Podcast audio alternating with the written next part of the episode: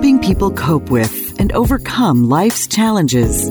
This is Life Transformations with Michael Hart, Canadian certified counselor and award winning psychotherapist. Welcome and Merry Christmas. We are so excited to be joining you on this special day. And like always, we have an exciting show lined up for you. Today, we're going to be exploring the Christmas story in a way you've never heard before. For many of you listening today, you may have already cracked open your Bibles and read the Christmas story, or maybe you're getting ready to go to a Christmas Eve service this evening, and you're going to be hearing that tale that we repeat each and every year at this time. But let me tell you, we're going to be exploring this story during our show today in a way, as I said, you've not hear, ever heard before. So stay tuned for this exciting show where we're going to be looking at a psychological perspective of the Christmas story. My name is Melissa Waggett and I am the co-host of the Life Transformation Radio Show.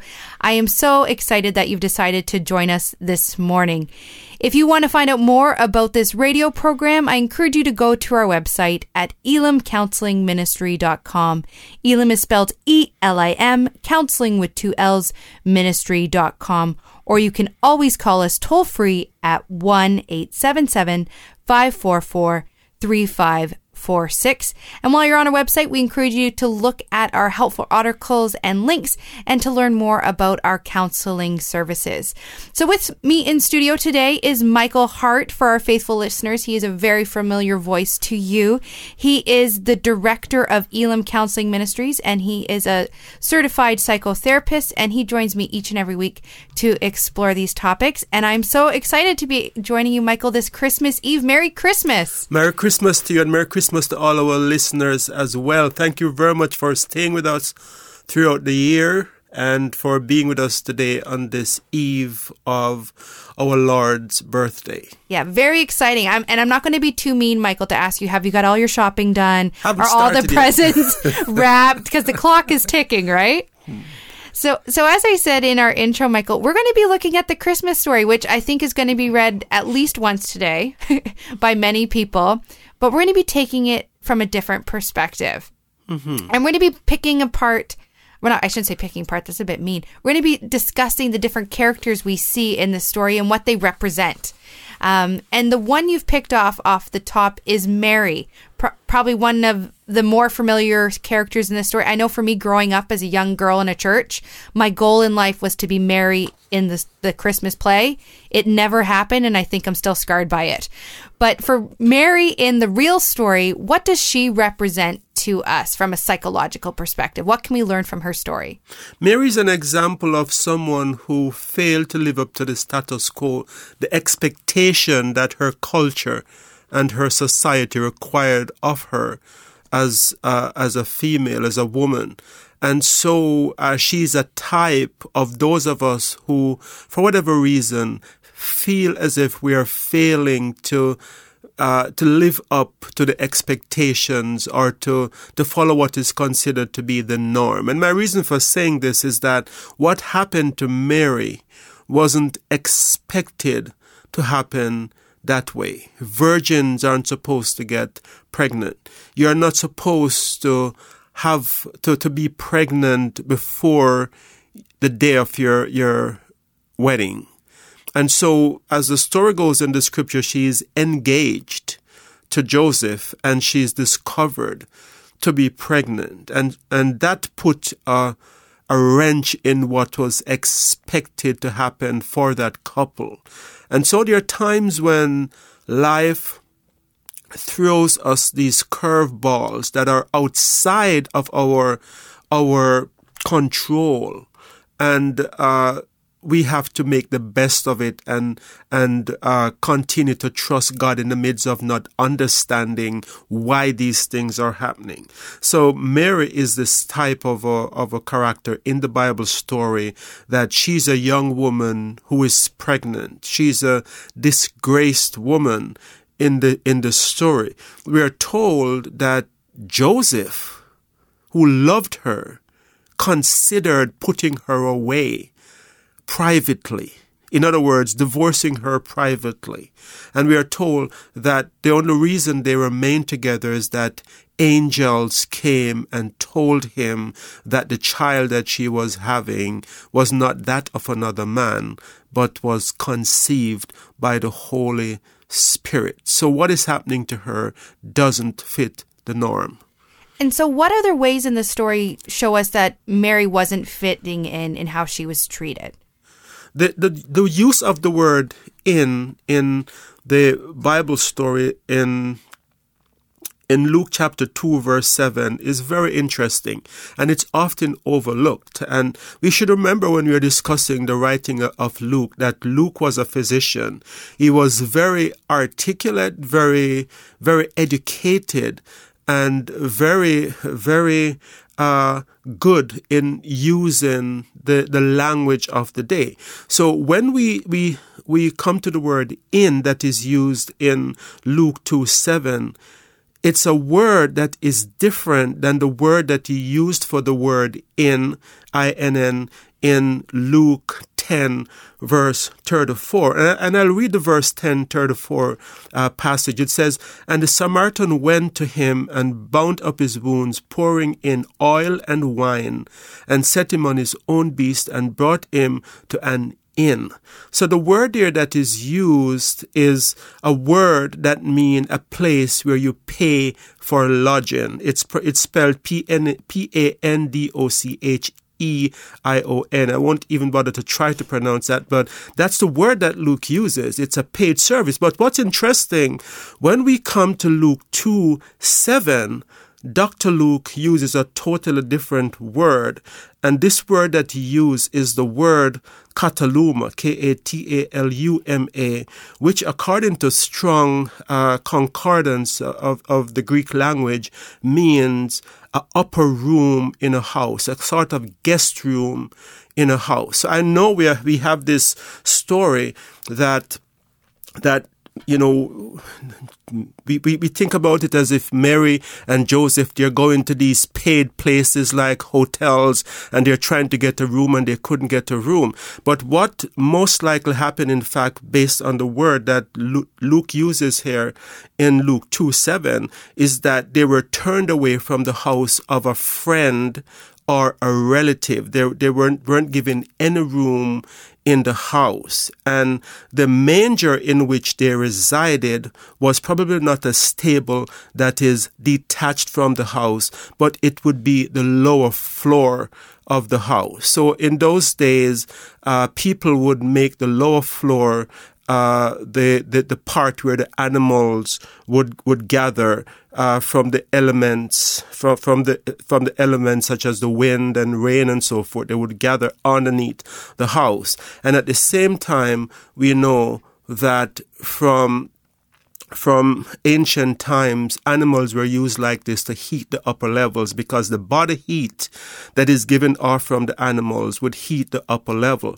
So this is where Mary was. She was on the lower floor, the, the kind of barn that is under the house where the livestock were kept, and she wasn't offered any room in the upper level. And so when I think about the, the story from even even from the, the perspective of uh, the, a paid service. It seems it always bothered, bothered bothered me that this young woman is pregnant. She's near the time of her delivery, and no man in the entire Jerusalem could give up their room to say, "You're about to have a child. Here is." My room. So there's a lot more going on in this story than just the fact that there was no room. I think Mary was shunned partly because she was a disgraced woman and partly also because she would be considered ritually unclean. And uh, don't take my word for that. Look at what the Bible has to say about ritual uncleanness. In, in Leviticus 12 verse 1 to 8, we I just read verse 2 and it says speaks to the son of Israel saying when a woman gives a birth and bears a male child then she shall be unclean for 7 days. So Mary was unclean for for the, the time that she would be considered. If she's near delivery, she's, she's ritually unclean. She's nearing that time and no one wants to take the chance of a woman who's unclean, defiling their re- residence. And secondly, she's considered to be an adulterous woman. And so that's part of the reason why she didn't fit into the status quo and she's excluded. There is no room for her, could be also translated that she is excluded because of who she is and how society saw her. So, you've painted an excellent picture of Mary not meeting the status quo. What are some of the areas of life today where people may feel as if they too may not meet the status quo, where they're being shunned, where they're being excluded? I think in religious circles, we are very good at making people who fail feel excluded. And so, uh, young girls who unfortunately have become pregnant out of wedlock sometimes is not loved and nurtured by the church in a way that can keep them in the faith. They are shunned and shamed and made to feel as if they no longer belong. So that's one example. I think other examples have to do with uh, people sometimes who don't ho- don't have the the kind of ministry that is esteemed by the church. There are some kind of ministries that is more esteemed by others, and so if you're something that is really visible and is really dynamic and brings a lot of attention, people tend to to include you. But when your ministry is different, and outside of the box and people can see the, the immediate value of it, a lot of those people are not valued and, and are excluded in the same way that Mary was. Mary was not the, on the inside. She was on the outside looking in because of what what befell her. And I think a lot of times we find ourselves in those situations because of of uh, sinful acts that we have we have fallen to, temptations that we have succumbed to, because of what we do do not fit into the box, but into the box, but also educational status. Uh, some people don't fit in because they they have the the skills, but they haven't been through the the the educational system that society uh, expects them to go through. And so, even though they might be knowledgeable and and as skillful as what they do, they might not be taken seriously as a result of that. So, what hope can we take from Mary's story of being that person who doesn't fit the status quo? I think the the, the angel speaking into her situation and saying, Do not put her away, is a very encouraging word for all of us as well. Because in the same way that people in her day couldn't understand that despite the fact that this looked like failure, despite the fact that this looked like sin, despite the fact that she was ritually unclean according to the Bible, itself, according to the Old Testament, God still had a plan and a purpose for her that escaped the minds of those who were looking at it at the surface level. So I think the, the, the, the, what I want to stress here is twofold. One, to those people who are putting down others or seeing them as outsiders because they do not fit the norm, I would like to say, see if you can see them through godly eyes and see them as a work in progress, that they, they, God has a plan and a future for them. But number two, for those who are going through, for those who find themselves in the place of Mary, I just want to remind you that God has not rejected you. God has a plan and a purpose for even your failures and your rejections. If you've just joined us, you're listening to the Life Transformation Radio Show. Today we're talking about a psychological perspective of the Christmas story. If you've missed the first half of today's show, we encourage you to go to our website at elimcounselingministry.com. Elim is spelled E L I M, counseling with two L's, ministry.com or you can call us toll free at 1 877 544 3546 for a copy of today's show. So we've covered Mary. Now let's talk about the wise men. They're they're another famous fixture in this story that we look to each and every year. What do the wise men represent? The wise men represent hidden knowledge that is hidden from those who should be able to see it. So we are told that they came from the east. And according to what scholars believe is that they traveled hundreds of miles following a star, some kind of sign in the sky that would take them to the place where the baby Jesus was. And so, can you imagine the, the surprise of these men when they arrived in Jerusalem expecting to see a big celebration for this king who was born? If we are coming from so far, then certainly the people, the local people, must be celebrating. But when they came to the place where Jesus was, it wasn't a palace, there wasn't any celebration. But these wise men were wise enough to realize that you cannot follow the crowd because sometimes the crowd misses out on what God is doing. And so they were able to see the king in the manger and still worship him, even though he didn't fit the norm. On the other hand, the people who were knowledgeable of the scriptures and that had prophecies after prophecies that pointed to the fact that the Messiah was supposed to be born, uh, missed out on this because they have what what psychologists call confirmation bias.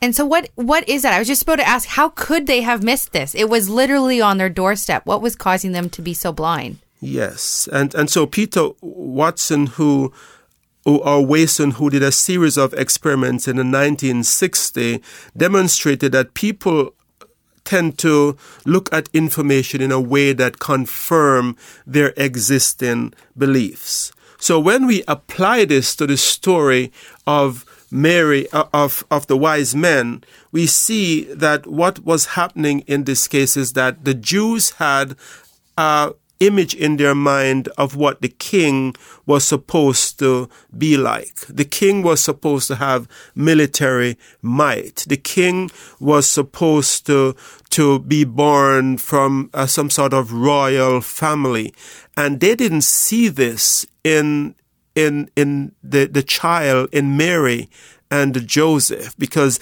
it didn't confirm their preconceived ideas of what the king was supposed to look like. And so they missed out. Whereas the wise men coming from the East, who were outside of that culture, did not have that confirmation bias. They were open to whatever they came to see. And so it is that sometimes people who are in situations sometimes of a hard time understanding or seeing the situation for what it is because they're looking at it through preconceived notions and with biased perspectives. And so, what are some examples of confirmation bias today?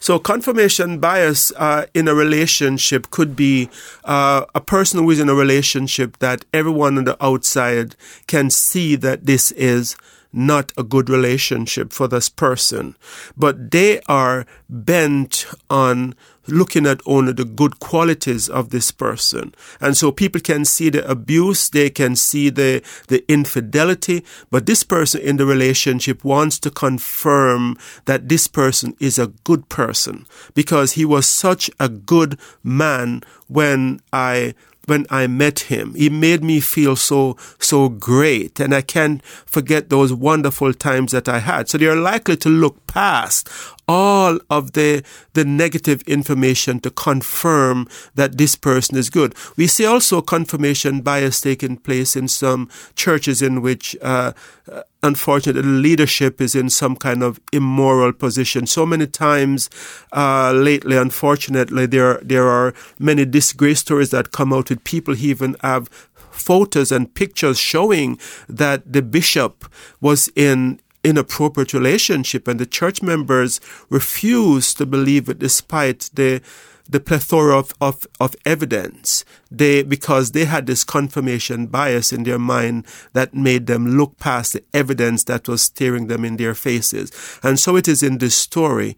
The people, the local people had this confirmation bias of what a Messiah should be so that they couldn't see that Christ was the Messiah and that he was already in their midst.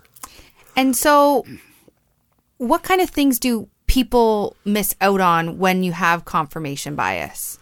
we sometimes miss out on opportunities, uh, opportunities in the sense that God may be opening up a door for you to go through and saying, this is the, the door I want you to go through this, that I can bless you. But if we have a, a bias that says, this is how God is supposed to, to move, it is supposed to happen this specific way, we, we might miss out on the way that God is doing it. So it's very important that when we, we, we look at things like opportunities, that we have an open mind to see, to think outside of the box, or we will miss big opportunities. We also miss out on relationships because there are times when we, we miss relationships with people because they don't, they're not like us. They don't look like us. They don't have the same level of education and they're from a different culture. And so we miss the richness of friendship because we, we, we presuppose that this person is so different we could never have a good friendship where that person might have been, could have become the best friend that you could, you could ever have. So the wise men represent someone who was able to think outside of the box and see that a king could be a king even if he's born in a manger. So speaking of kings, Let's talk about King Herod and his role in all of this and what he represents in this story with the time we have remaining.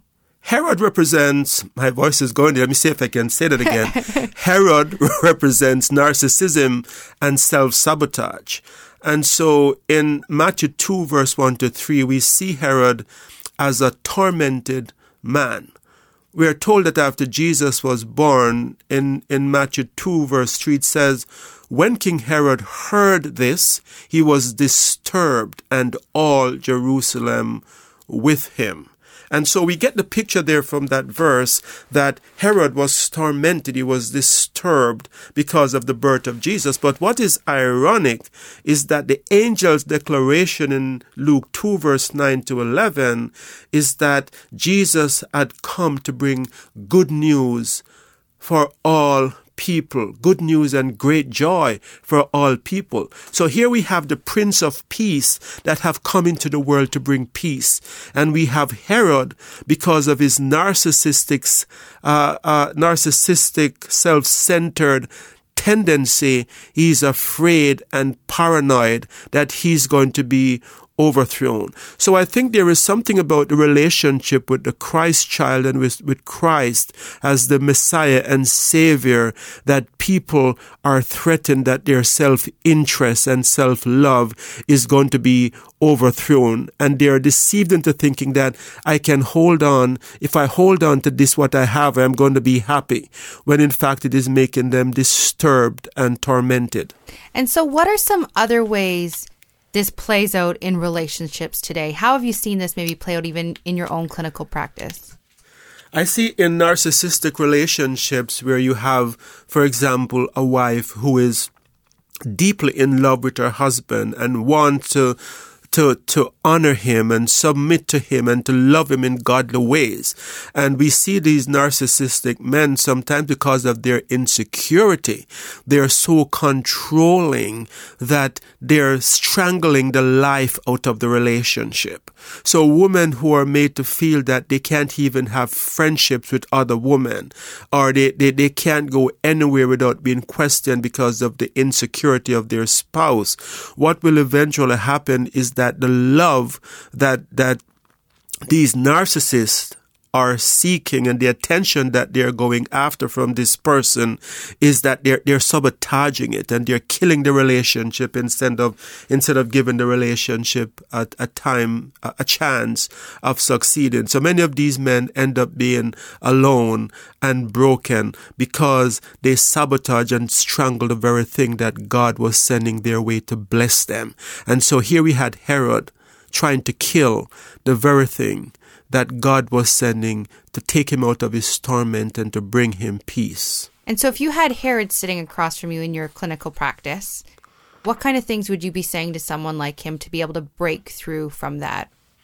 Well, I'd like them to see that by, by setting yourself up as the, the as an idol doesn't bring happiness. If you put yourself in the center where you try to get everyone else to you try to control everyone and you try to to to, to get everyone to do exactly what you want and you become paranoid, this doesn't bring happiness. So the, I think the first thing I would say to him is examine the result of what your actions are bringing your way. Is it working for you? Is a question I would ask. And I think if if Herod was here, would say it is not working because Herod was considered to be one of the most brutal men of his time. He, he killed his relatives, he killed his wife and even some of his sons because of how insecure, how insecure he was. And so I think this is an example for us to, to note that we can't be so paranoid that we hurt the people who are trying to love us